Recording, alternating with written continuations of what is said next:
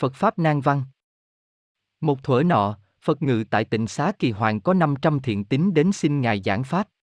Đức Thế Tôn không hề phân biệt gia cấp dòng họ sang hèn.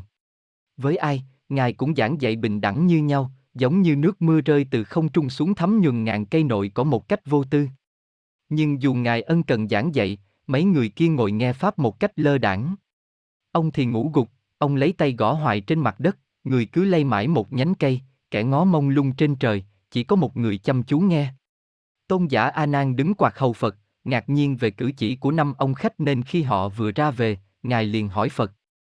Bạch Thế Tôn, thời pháp của ngài giảng như sấm rền vang không trung, mà chỉ có một người chăm chú nghe, còn mấy người kia đều lơ đãng hết sức. Này A Nan, ông chưa biết rõ về năm người ấy. Bạch Thế Tôn, không. Người đầu tiên đã làm thân rắn 500 đời, thường khoanh tròn nằm ngủ nên đến kiếp này hắn cũng còn giữ cố tật ấy, chẳng có lời nào của ta lọt vào tai hắn. Bạch Thế Tôn. Những kiếp ấy xảy ra liên tiếp hay có xen kẽ? Khi thì hắn mang thân người, lúc mang thân trời. Khi khác làm rắn. Không thể nào kể được những kiếp luân hồi của hắn. Nhưng có 500 kiếp liên tiếp, hắn làm rắn và thường ngủ ly bì. Người dùng tay gõ gõ trên mặt đất, đã 500 đời làm nối kết tổ trong lòng đất nên kiếp này hắn vẫn còn giữ thói quen ấy. Người cứ lay động nhánh cây, là 500 đời làm khỉ quen leo trèo nên bây giờ hắn không tài nào ngồi yên một chỗ.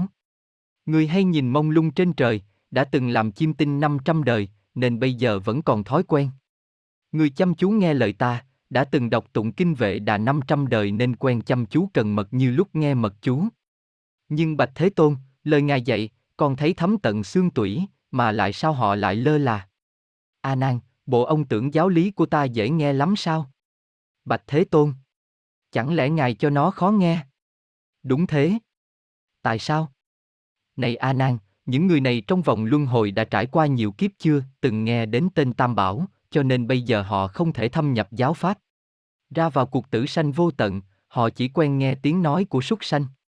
Hơn nữa, họ còn tiêu phí gần hết thì giờ trong việc ăn uống, vui chơi, múa hát, và không thể nghe theo lời ta giảng.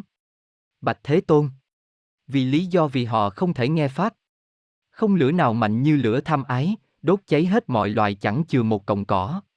Vào kiếp hỏa, hỏa tai thiêu rụi toàn thế giới không chừa lại một thứ gì nhưng lửa này cháy có giới hạn trong một thời gian, trong vòng một thái dương hệ.